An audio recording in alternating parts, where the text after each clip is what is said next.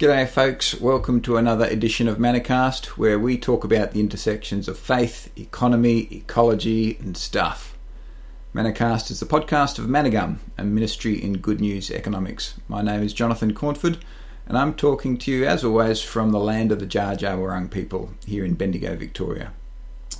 Today we have the second in a two part talk I gave to the TEAR New South Wales conference in 2016 on living faithfully in the 21st century. In the first talk, I suggested that the first task of living faithfully is to get real about the times in which we live. It's a task of facing up to the bad news. And it's truth, sometimes it feels like there's a lot of bad news. So you'll be happy to know in this talk, I move on to ask what it might look like to begin living out the good news in our times. So let's get into it.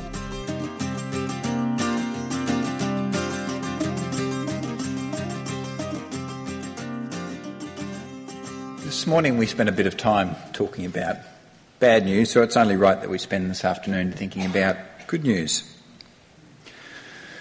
Having a clear sight of the brokenness of our times, the question is how do we begin to inhabit the good news of the kingdom of God? I've started to suggest this morning that for our own sakes and for the sake of our witness to the world, that we need to be recaptured by the New Testament vision of the body of Christ as that community of people in which God's word to humanity is continuing to take flesh, continuing to be translated into the hurt and the brokenness and the mess of the world. Because that's what God does.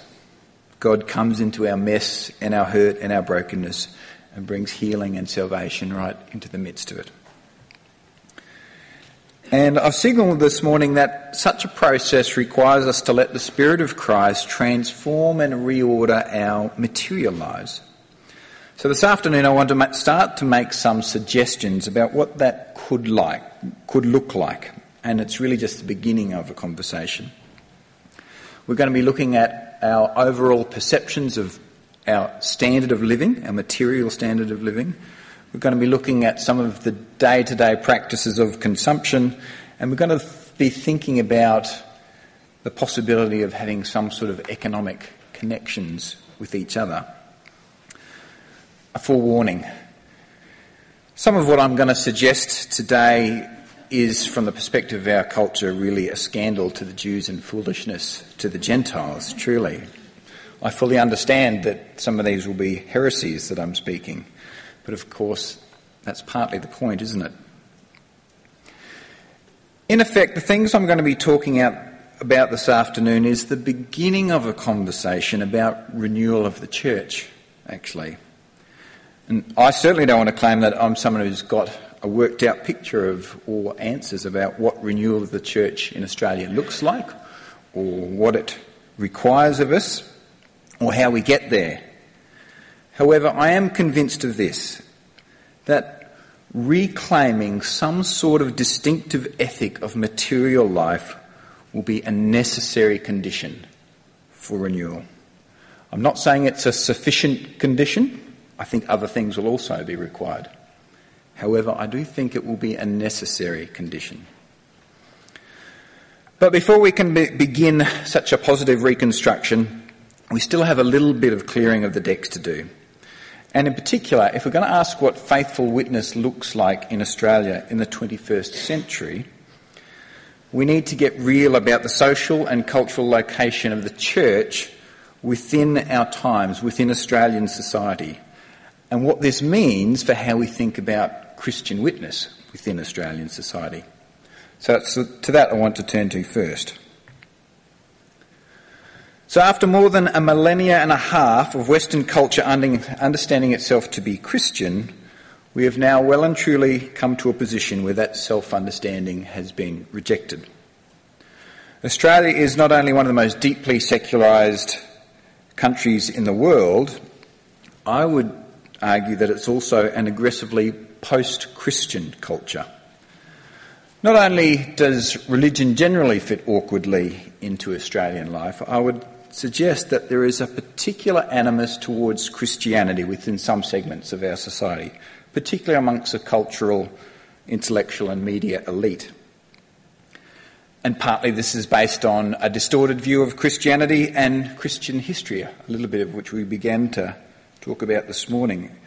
In, I was up in Queensland last week and went to the Medieval Fest up on the, in the Sunshine Coast hinterland, and there was a, a reenactment battle between the Saracens and the Crusaders. And it's very telling to see who the crowd favourite is. Can you guess who it is these days? It's not the Crusaders.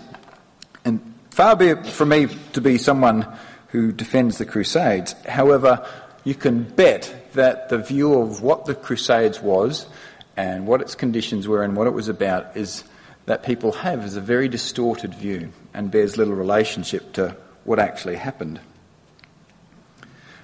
But that said, um, despite such distorted, distorted views of Christianity, we also have to admit that there has been a very understandable reaction to the very real failings of the church in our culture, both historical failings and present failings. And in particular, we cannot underestimate how much the revelations about child sexual abuse, and it, perhaps even more damaging, the revelations about subsequent church cover up, have added fuel to this fire. We can't underestimate that. And, folks, please don't be fooled by the census figures.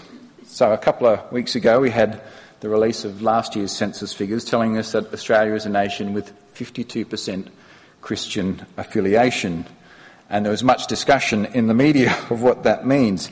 And I noticed that there are a number of church leaders going out to the media to use this figure to argue that hanging on to the idea that the church still represents a major constituency of the Australian public. I think they're kidding themselves. It, it doesn't.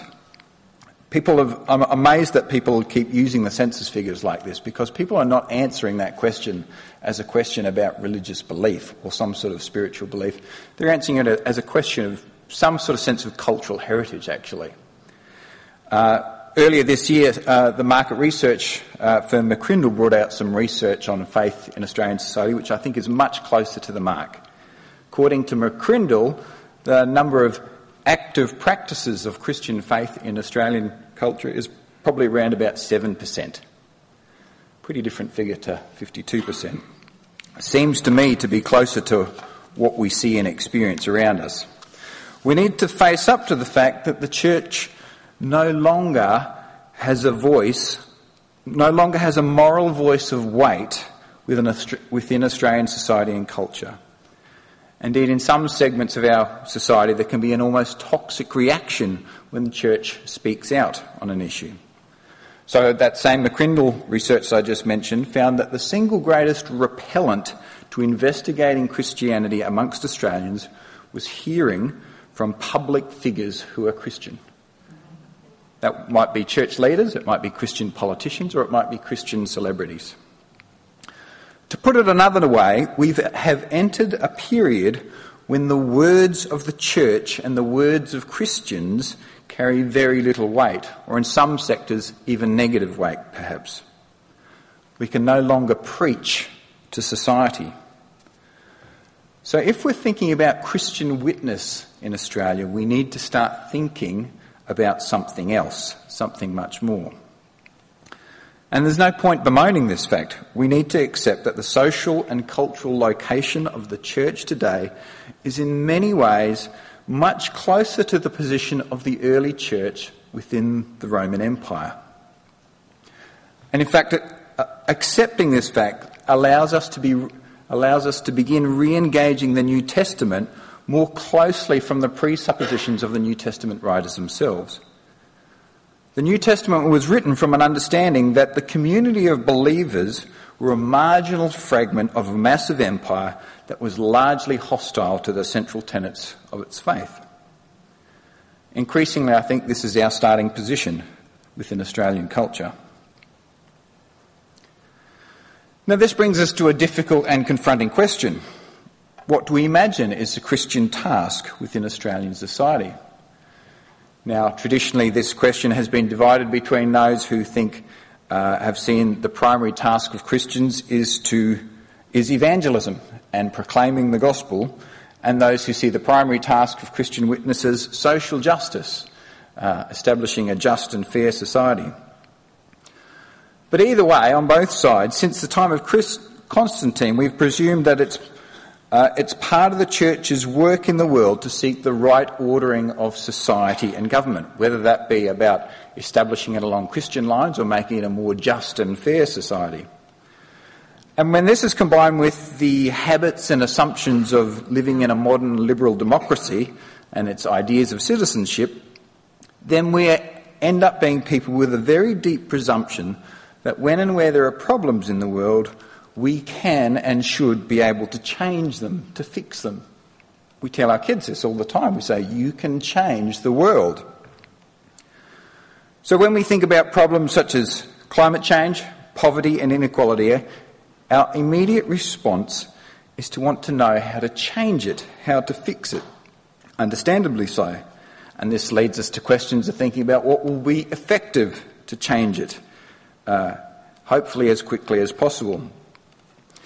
And that's all very understandable, but when it's, as it often does, might begin to seem that some problems are not being solved, that some problems can sometimes seem insoluble, then this becomes a problem. If we need for our motivation to work on issues like poverty, climate change, and injustice, the assurance that our actions will somehow be effective, when we're not seeing the evidence of such effectiveness, then that can lead us to a crisis about what we're working for. We can become anxious or distressed and begin to lose hope. And indeed, this is exactly what's happening for a lot of people in the area of climate change. This has become a palpable issue amongst climate change activists and scientists the question of hope, how to continue to work with hope. So, the question about how we seek, go about working for change, whether that be political change or otherwise, is very important. And it's indeed one of the questions that's shaped my life. And towards the end of this talk, I want to, I'll have a couple of things to say about that, how we conceive of thinking about political witness in these times. But for now, we need to realise that these are not the questions, actually, of the New Testament. There was no question in the minds of the apostles and the early church of influencing the policy of the Roman state. It was simply not conceivable. The concerns of the New Testament are of a much more primary order.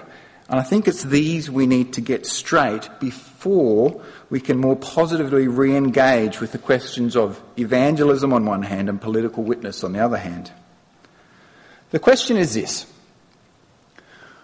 From what basis do we have anything to say to Australian society?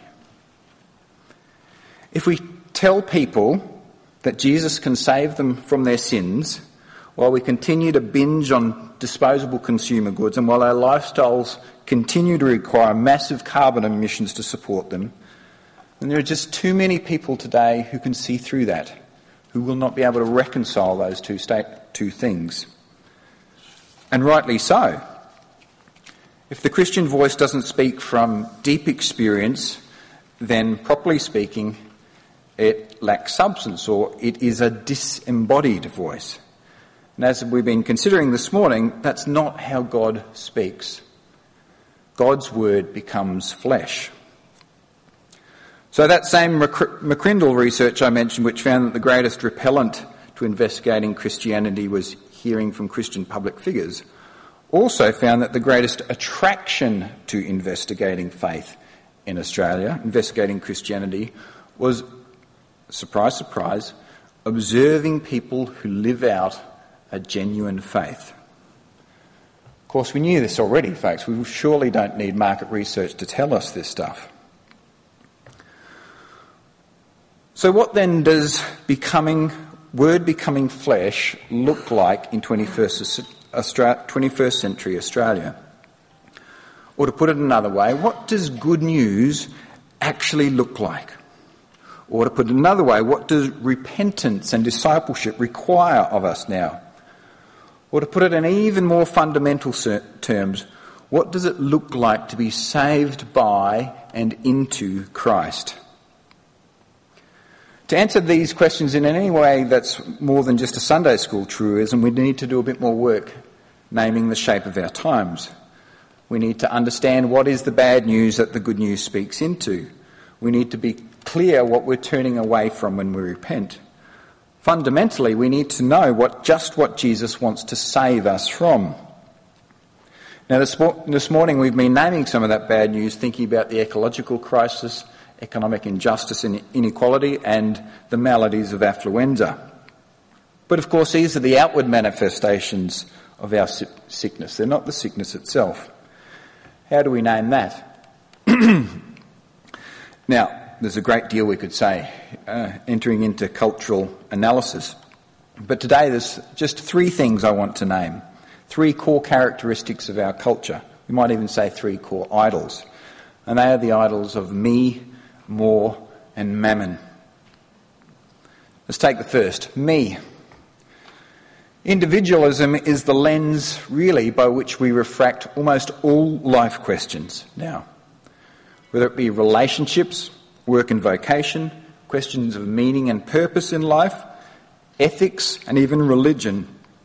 The core question for us is not is what is right or what is just or what should I do or what is good for us. The core question is what does this mean for me?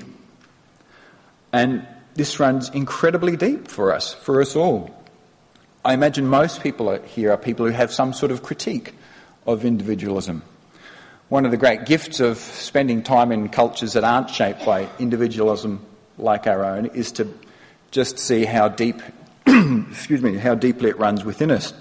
For, for Kim and I, spending time in Laos, when we, we thought we were people who had a critique of individualism, we learnt just how deeply individualist we are. What does it mean for me? And of course, one of the key shapes, the way that our individualism takes shape this, uh, in this culture, is through the question of how am I gratified? The question of more.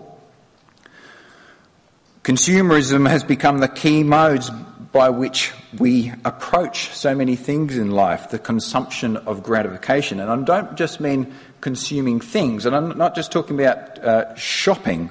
The question of gratification, how does something gratify me, applies to all sorts of things, including, I would argue, things like church and relationships. The question is, is this gratifying for me? And if we can't answer that question, yes, this is gratifying for me, then we find it hard to legitimate uh, any ongoing engagement with, with that. Of course, if we're to pursue me and more in this world, then the other thing we must serve is mammon. It's perhaps the great idol of our time, and we don't have to like the dictates of mammon to feel that it would nevertheless be prudent to follow them. It really is one of the core governing forces of our time, dictating uh, the lives of societies, governments, and individuals, and the whole global community must be ordered around its dictates. So the idols of me, more, and mammon are some of the core things that are shaping the ill health of our times. And here we're beginning to name the things from which we need to repent. And by that I mean we're starting to name the things that we need to begin to see clearly, to see into. We need to see in our own lives, thanks Jude, how these things separate us from God we need to be able to see clearly how they separate us from each other and how they separate us from creation. And we need to begin to see clearly how they're directing our lives. but also, we need to begin somehow to begin to turn from these things. Following Jesus always requires a turning from something. And as we've been stating this morning, this morning repentance requires reclaiming a vocation of cultural nonconformity, a vocation of resisting the spirit of the age. So, what's this mean for us today, in our time? How do we do this? How do we resist the spirit of, of the age? How do we reject the idols of me, more, and mammon? Well, today I want to suggest three things to start with, uh, three places to begin. The first is rethinking our whole concept of standard of living. The second is becoming more materialistic. Now, that might sound strange, but I'll explain it when I come to it.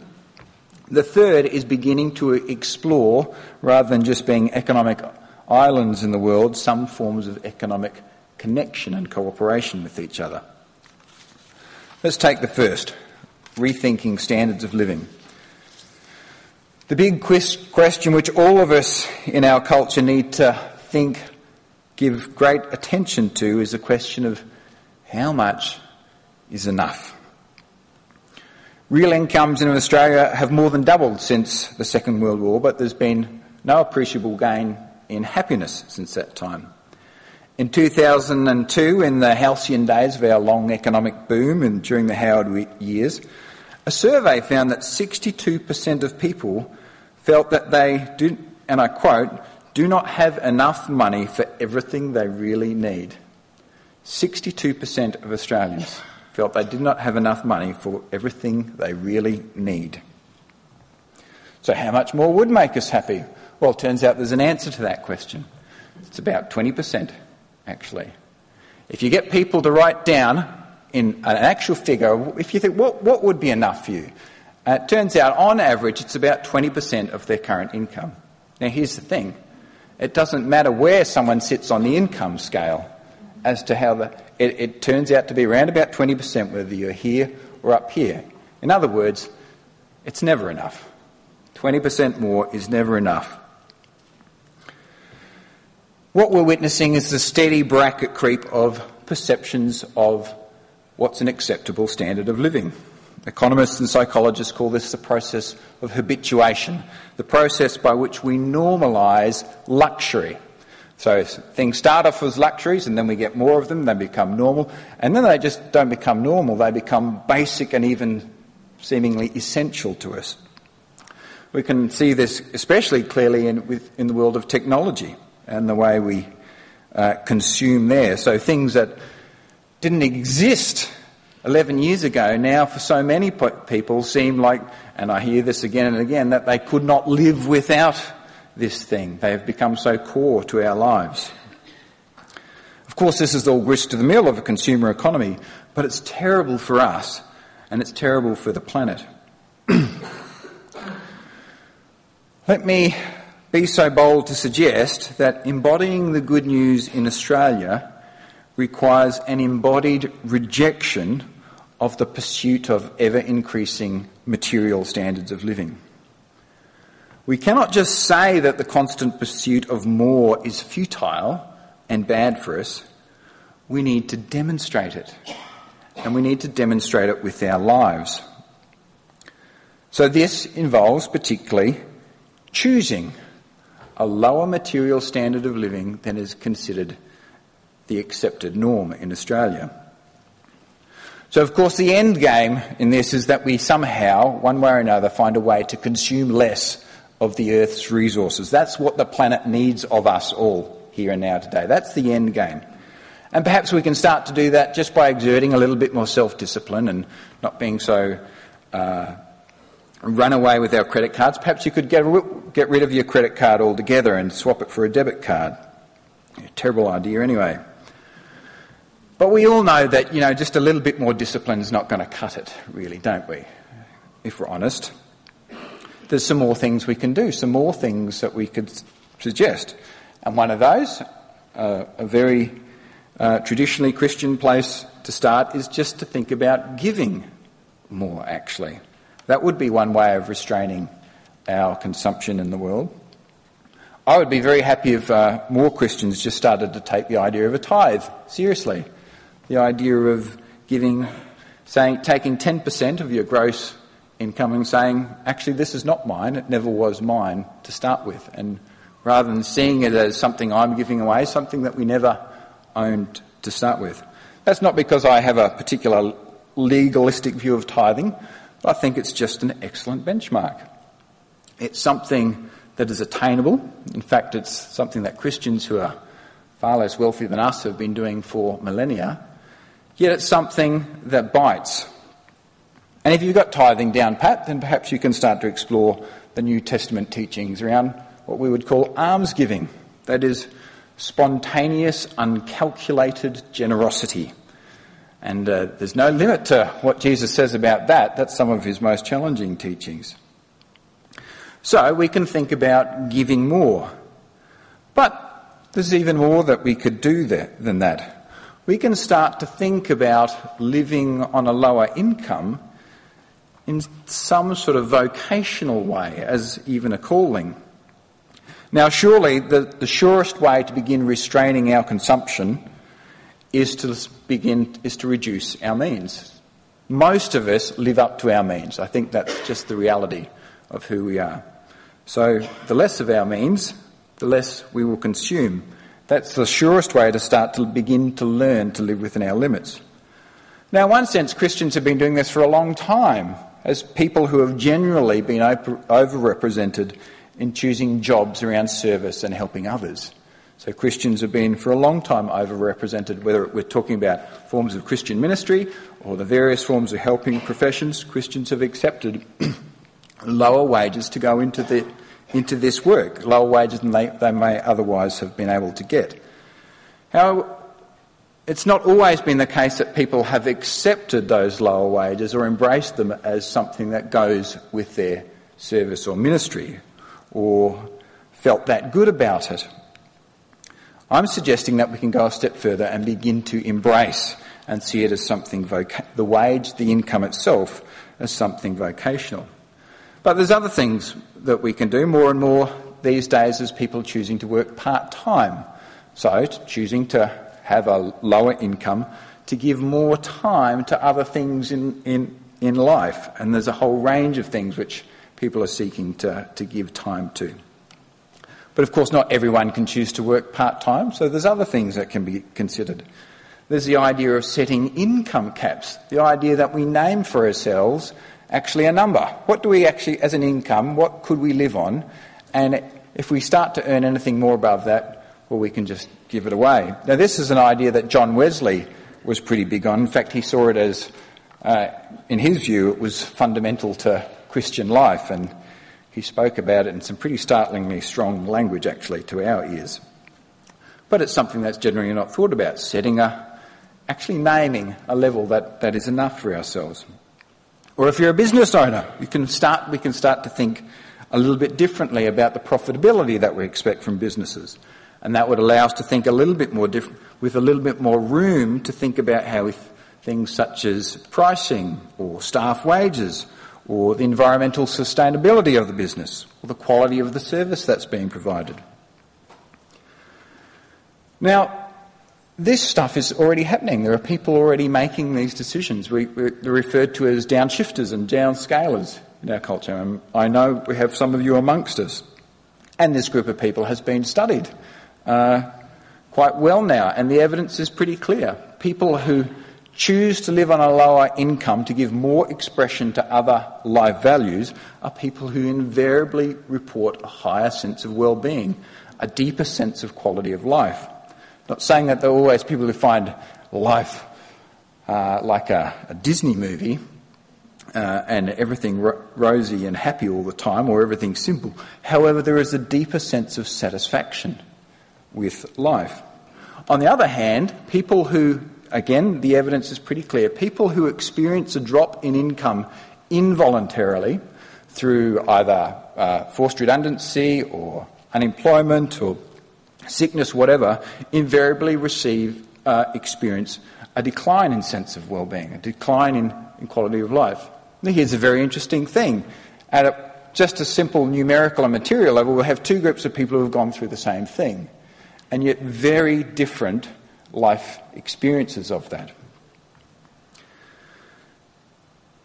Certainly for Kim and I, since we've been married, we've been married 22 years, to the day now. And for all but three years of that, we've been well and truly within the bottom quintile of the Australian income bracket. For most of that time, eligible for a uh, Centrelink low income healthcare card. And that has not been a hardship for us at all. We never think about uh, that as a hardship. It's been a, a blessing to us. What I'm trying to suggest is that there's a multi dimensional logic to, to this.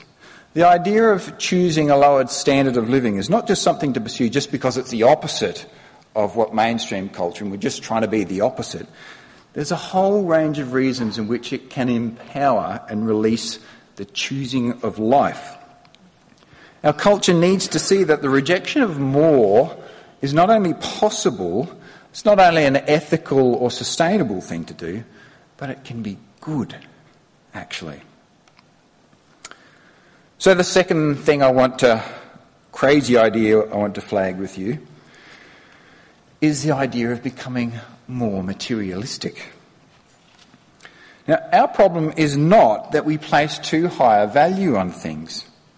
Indeed, the extreme disposability of our culture suggests that we place very little value on things themselves at all. Rather, the nature of consumer self gratification is really to consume fleeting experiences, and that's what we use things for fleeting experiences. As long as they're no, and when they're no good for that, we get rid of them. The, high, the great tragedy of our high consumption lifestyle is that we actually get so little pleasure from the glut of things we cram through our lives on the, on the journey towards landfill. And uh, if you want to make a study of this, just look at how our attitudes and our consumption of something like chocolate has changed. Take that as a little bit of homework to think about how chocolate was consumed 20 years ago as to how it's consumed now.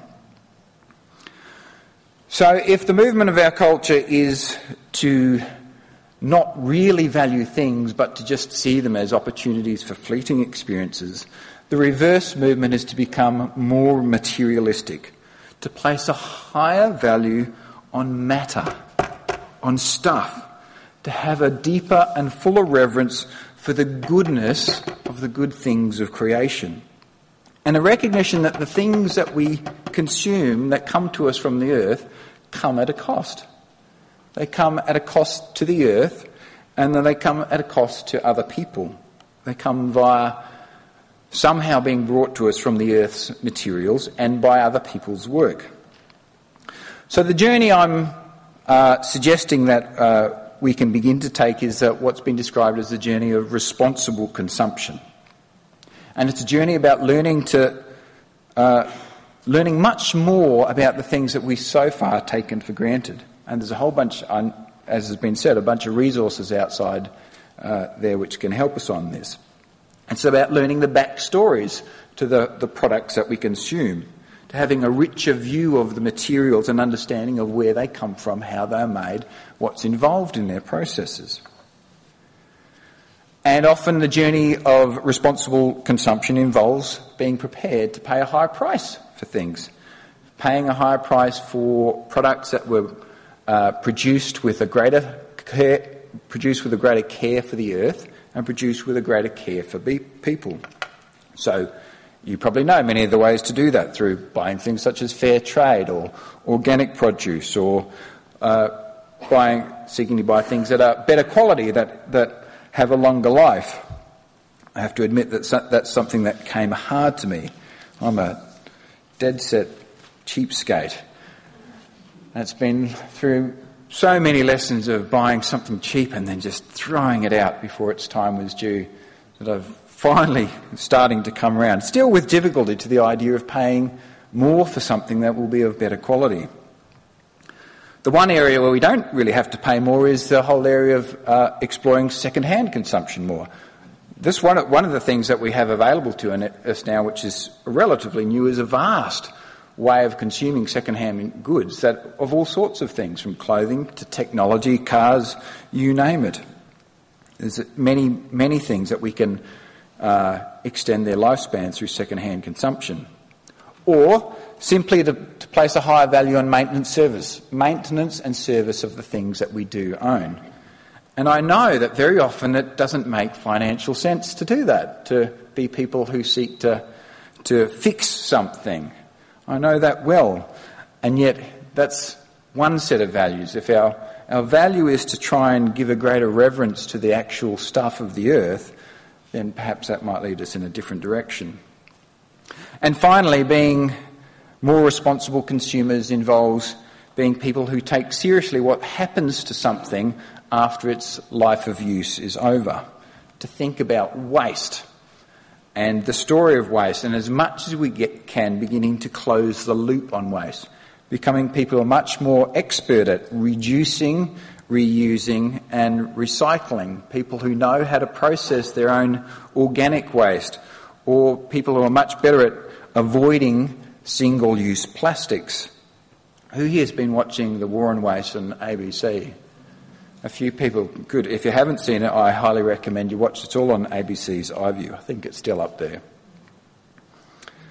Essentially, what I'm talking about is becoming more skillful and better informed consumers. That's more careful consumers, consumers who take much more care in our acts of consumption. So, in summary, I'm saying, I'm not saying that we should give up eating chocolate, far from it, but I am saying that perhaps we should eat a bit less chocolate and that we choose, begin to choose chocolate that's been made in such a way that shows more care for people, and that stop the traffic is partic- stuff is particularly relevant for chocolate, shows more care for people and shows more care for the earth and to enjoy it more when we do eat it. Let's make it a luxury again. So, I've so far suggested that we can choose a lower material standard of living as a vocation, that we can become people who show a greater care for the material world. Uh, what about the life, the corporate life of our Christian communities? So far, the things I've been describing have really been challenges at the level of personal discipleship or things at the, the level of household economics. And I think that's important because the household is the key locus, actually, where in a lot of ways we enact faith or we deny faith in a, hundreds of different choices every day. It's the key locus of our use or abuse of the earth, and it's the key locus of our economic relationships with others. And also, the reality is, I think, that perhaps many of us are, are, in a position to begin exploring some of this stuff, the, uh, the question of living differently. We're in a position to begin exploring ahead of perhaps the preparedness of some of our church communities to do so. Sure, the institutional church is, tends to be a ship that turns slowly. And in this issue, I think the impetus might need to come from the bottom up to some extent, from the membership of the church. So it's right we think about at the household level. But what might it mean to start to begin to think through what coming back to earth means for how we think about the corporate life of Christian communities, for our life together? Well, I think once we start to open up this, the implications are huge and they're more than can be explored here. But I just want to suggest two things today that apply to the life of Christian communities at the grassroots level. And when I say Christian communities, I'm really referring quite generally to anything from the normal local church to any of the uh, various experiments and improvisations that form part of the Christian landscape these days. So the first we do, thing we can do is to think about our Christian communities much more as places of formation in the sort of countercultural resistance that I'm talking about. So consumer culture is, we all know, such a powerful and all encompassing force that if we're going to try and resist it some way, we need others to help us to do that. We need more than our own personal will and devotion to counter it. So, if, as much as we can, if we, th- we can begin to think of our Christian communities, of places where we are being formed, transformed, that are helping us to see through our practices of worship, through our study of the Bible, through our prayer and through our ongoing fellowship through the week, uh, that we can begin to see these as places that are helping us to see through the lies of our, of our culture. And the practical details of translating much of the challenges of discipleship in material life are things that require an ongoing and shared conversation. They can't just be taught, they're not just instructions that we can give to each other. Okay, you need to do this, this, and this. These are things that we need to figure out together along the road. Many of the elements of downshifting to a lower consumption, lower consumption lifestyle to more responsible consumption requires a whole bunch of new information and skills Turns out, as I said last night, that living simply can be quite complicated at times. So we need each other to be able to do these. And when we can begin to share, we have communities of shared knowledge, this becomes a whole lot easier. This has certainly been our experiences. So, Christian communities should be places where we talk about money and finances, where we talk about shopping and waste disposal and eating and gardening. This is the stuff of life. If it's not the stuff of our faith as well, then our faith is not dealing with a big part of life. And the reality is, most of us learn stuff by seeing others practicing them. So I know that's been my experience. Many things which I thought were unattainable or were not something I could do, once I saw someone else do them, actually turned out to be not that big a deal, actually. We learn things by seeing them done by others. But not only can we think about our Christian communities as places where we talk about this stuff, actually, we have in church communities often ready made networks for beginning to experiment with some forms of economic cooperation.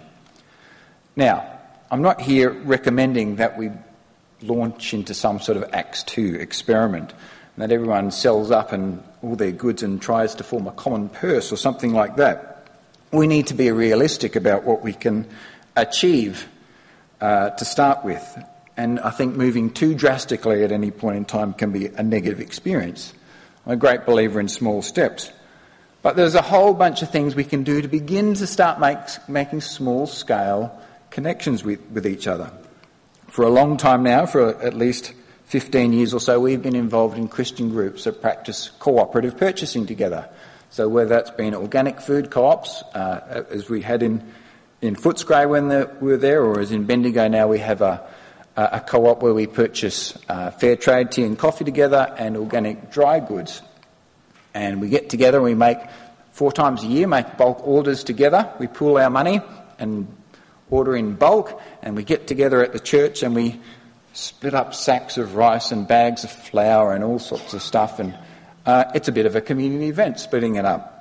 But actually, we're all getting something we need, that we're getting good stuff at a rate that which most of us living on lower incomes can now afford by working together. So not only do we have friendships now together, we have something where we're helping each other to get something that we all benefit from. We need we couldn't do this alone. We are needing each other for these acts, and that adds a new dimension to our form of community and our fellowship together. Cooperative purchasing is a great place to start, uh, or more limited forms of sharing of some resources. Things like uh, trailers, mowers, and whippersnippers are things which do lend themselves more readily to ex- little experiments in community sharing. So, again, we've been involved in, in sharing most of these things over some times. And it's not always easy, and there's new habits and skills we need to learn in sharing these things with others but it can be done. Finally, I'd like to make a plea for us really to think about the elephant in the room, the area where we need more than the other to think about some forms of economic cooperation amongst ourselves. It's the area of housing. Really, there's no single greater obstacle, I think, to exploring the sorts of stuff I'm talking about than the cost of housing in Australia. We all, this is something that affects us all. And here we have in, in many medium sized churches and up, up, really, ready made networks again where we have mixes of people who are asset rich, on the housing rich, and others who are struggling on housing. We have a situation set up for some fruitful cooperation.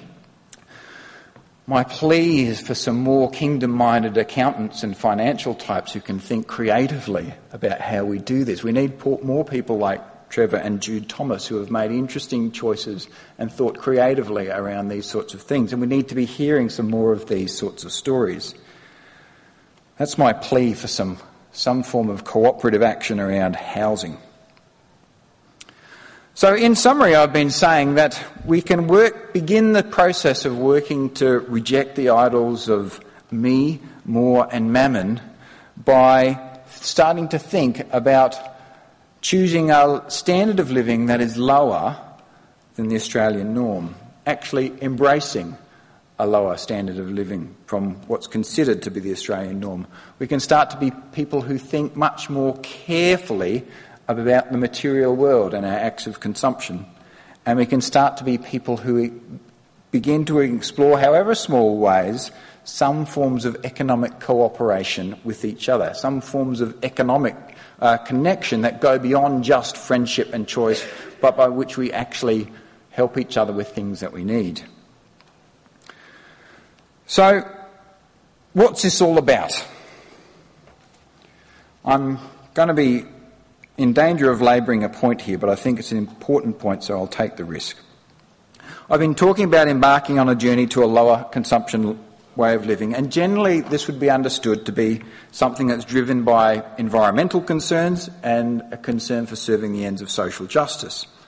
And of course, these two things are indeed very important concerns. However, on their own, if that's all we think, the only way we think about it, suggests that what we're being called to is simply to sacrifice ourselves for others. Now, certainly, the movement towards the sacrifice of self is a central movement of the gospel. It's at the very heart of the gospel of what we're being called into. Nevertheless, if we only think about it in those terms, and particularly the way we often think about sacrifice, then we're in danger of missing a deeper point. Also, if we think about this in, there's a danger that if we think about this movement solely in terms of doing the right thing or being more, simply being more ethical or more sustainable, then we're also in danger of some uh, other things. So, sure, Jesus says uh, that blessed are those who hunger and thirst for what is right. That should be something that, that drives us. There can be a danger that if this is the single thing that drives us, that actually what we end up pursuing in the end, when of being more ethical, more right, more sustainable, is a new form of purity in some way or another. A new form of Pharisaism, if you like, that we're becoming people who are seeking to avoid uh, the cleanliness from the taint of the world. And uh, of course, that's a movement towards spiritual elitism, and it's a movement that Jesus rejected. I don't think it's any accident that the beatitude that comes after blessed are those who hunger and thirst for righteousness is blessed are the merciful, for they shall receive mercy. There's also a danger that what be, can sometimes begin as a hunger and thirst for what is right can sometimes subtly transmute into a need to be some, seen as someone who's doing the right thing need to be seen as someone who's doing the ethical thing or the sustainable thing. Whether that's seen by our peers, uh, need to be seen by our peers as someone like that. Perhaps even more subtly, sometimes subconsciously, we can end up needing God to see us like that. Perhaps sometimes we fall back into the trap of needing to try and win God's favour. These are spiritual traps that we need to be wary of. So, how do we continuing to, to, to avoid these things? Well, in John chapter 10, verse 10, Jesus sums up his whole meaning and purpose in one single pithy statement. He said, I came that they may have life and have it in abundance. The great secret at the heart of the gospel is that what looks like sacrifice from one side what, it, what even looks like death from one side, seen from the other side, once we've passed through it, actually turns out to be life, or the life that really is life, as Paul wrote about it. For whoever seeks to save their life will lose it, but whoever loses their life for my sake and for the sake of the gospel will gain it. It really comes down to this it's a contest of what we really believe is good for us. Do we actually believe deep down that fullness of life lies in the standard of living that is called normal or called average in Australia, but is in reality tragically bloated? Or do we believe that fullness of life lies on a road less travelled, a narrow way that few choose to walk? Personally, I have no doubt about where fullness of lies, that it lies with a different choice from the, the choice of more that's at the heart of our culture. And for this reason I think the rejection of more and me and of mammon is actually perhaps the most evangelical tool that we have at our disposal.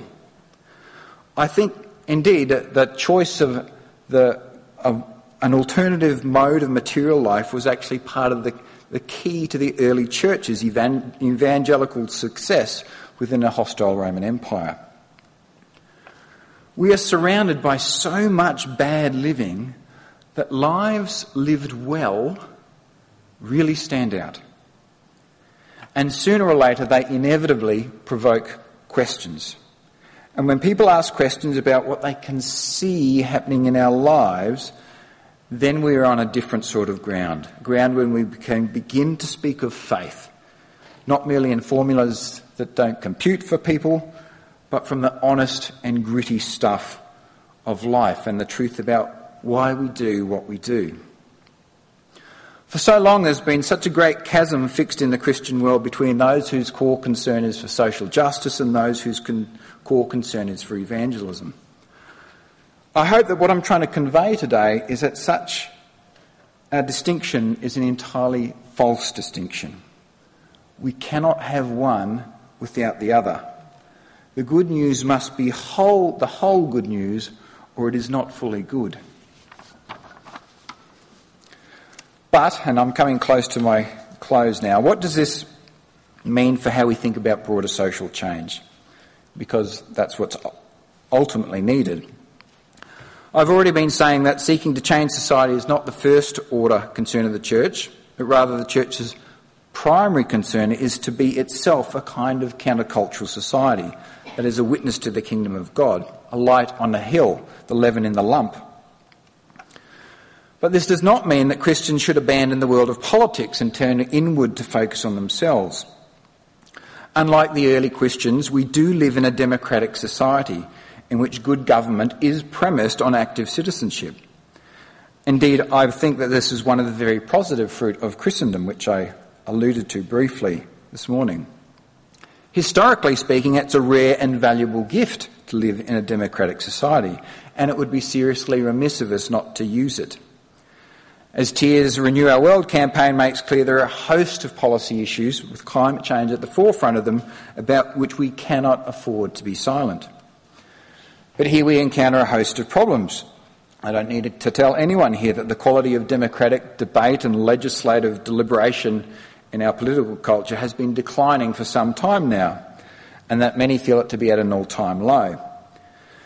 In many ways, it seem, can seem that the structural liberal, liberal democratic politics is beginning to fail.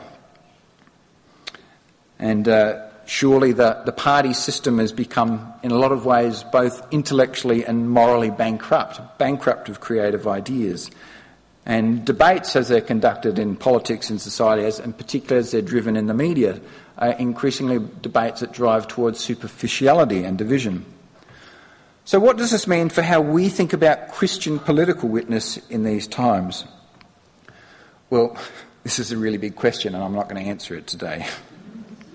In fact, uh, I think it's one we need to be giving some serious ongoing attention to. And I only have the sketchiest beginnings of ideas on the subject. But there's one simple point I want to make in relation to this today. I'm really just wanting to sketch out the landscape of something we need to be thinking about. Uh, my simple point is this just like evangelism, a form of political witness that has integrity, authenticity, and authority cannot be one that consists merely of words. Political witness, like evangelism, needs to be rooted in and to spring from a way of life. We can see this most clearly in the issue of climate change. For so long in Australia, the single greatest obstacle towards climate change mitigation has been the objection that the necessary policies are going to lead to an increased cost of living. And as much as many of the environmental groups and Greens Party have tried to argue that a green economy is going to uh, replace some of the losses that we encounter from a transition uh, from decarbonisation of the, the economy, it never quite cuts it. And I think in the end, it is true that the sort of decarbonisation of the economy that we need will require an increase in our cost of living. So when this remains the golden, when a continually rising standard of living remains the golden calf to which the Australian electorate must continually bow, then we have a situation where there's no room for thinking the political thoughts that we need to. But when we've become people who discover through our own lives that actually a lower material standard of living cannot just be chosen, not just simply be survived, but actually can turn out to be something that's good for us, then we're people who can be, have a whole new political perception.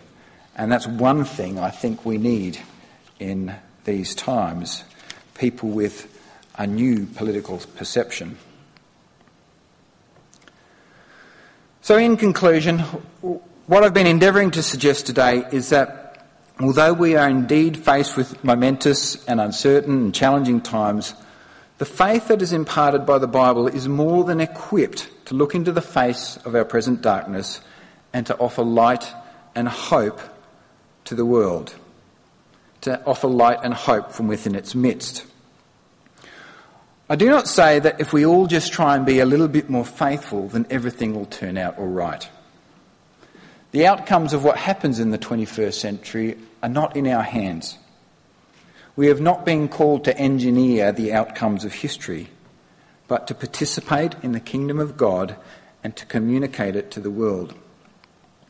I've been at pains to stress that such communication cannot be accomplished merely by words, but requires whole lives. And when I say whole lives, I mean lives in their entirety, that is encompassing the whole all the material and immaterial aspects of life, including our words. And I mean lives that are integrated and healthy, holy lives. And as we've been saying, the essential requirement of holiness, of wholeness and health, is a refusal to conform to the lies and the idols of our day. In our time, it is the great idols of me, more, and mammon which are driving the multiple crises of our times and it's these that we must resist with our lives. Such resistance is not only the right thing to do, the just and ethical thing to do, it is also the most life abundant thing we can do, and the most evangelical thing we can do, and the most political thing we can do. The mode of living into which we're being called is at one and the same time healing, redemptive, righteous, and evangelical. That is, uh, it is simultaneously concerned with our own well-being and wholeness, with broader concerns of ethics and justice, and with the message of hope that we bear for the rest of the world. Of course, when we're talking about the way of Jesus, all these are just think, all these things are just different ways of saying the same thing. And of course, I acknowledge what I've presented here is just the merest outline of a sketch of what coming to back to earth in the 21st century might look like. But what we desperately, desperately need are communities, communities of faith where these matters are the subject of ongoing conversations and shared experiments in practice. We need communities that are not put off by the complexity of some issues or the absence of perfect and pure options but are willing at least to try to do the best they can with the information they have and within the constraints that they find themselves. It's a movement that must be conceived of a journey, taken one step at a time, and perhaps going on for the rest of our lives.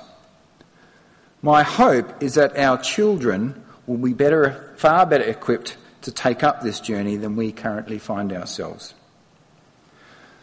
So let me finish today with that great affirmation that occurs at the beginning of John's Gospel and which is the continuing grounds for our hope. What has come into being in Christ is life, and the life was the light of all peoples. The light shines in the darkness, and the darkness has never overcome it.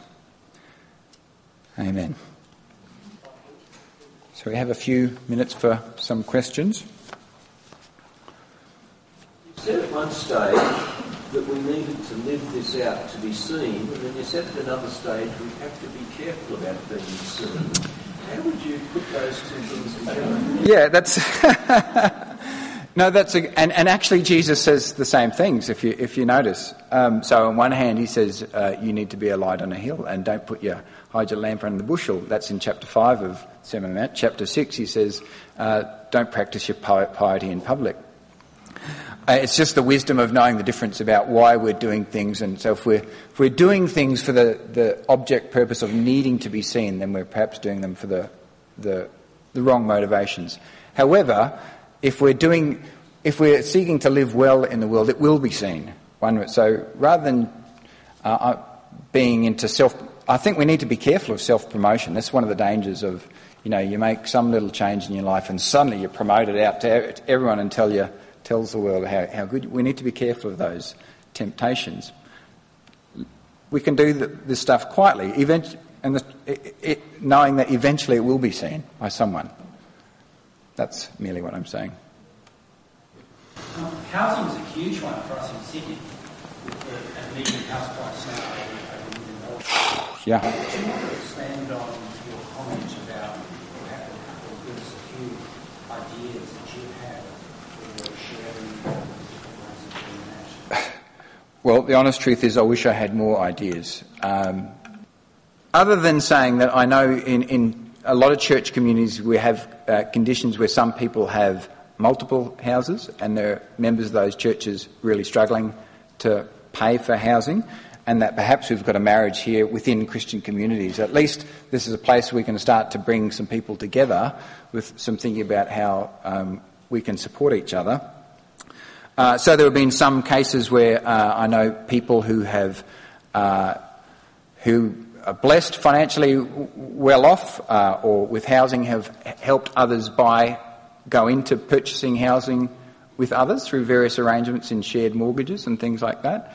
Uh, and there have been different ways, or, or providing rent at a lower rate than they could uh, than they could from market rates to to members of the, their community. Uh, look, there to some ideas, but I think this, my hunch is that there's probably some more creative things out there that, um, and I know there's people who have great skills in thinking about how we use money creatively. Uh, unfortunately, not enough of those people with great skills around money are also really kingdom-minded people. Uh, but there are some here today, so I know there's some people who have made some quite interesting choices around around housing. I know Trevor and Jude Thomas have made some uh, uh, in, their, in their journey, some great cooperative uh, choices around housing. So I wish I had more ideas on that, and it's more of something of a plea of mine to some people who are a bit smarter and more savvy about that sort of stuff to turn their, their mind to it, because it is, it's the big issue. It's for us the big issue, I think, cost of housing.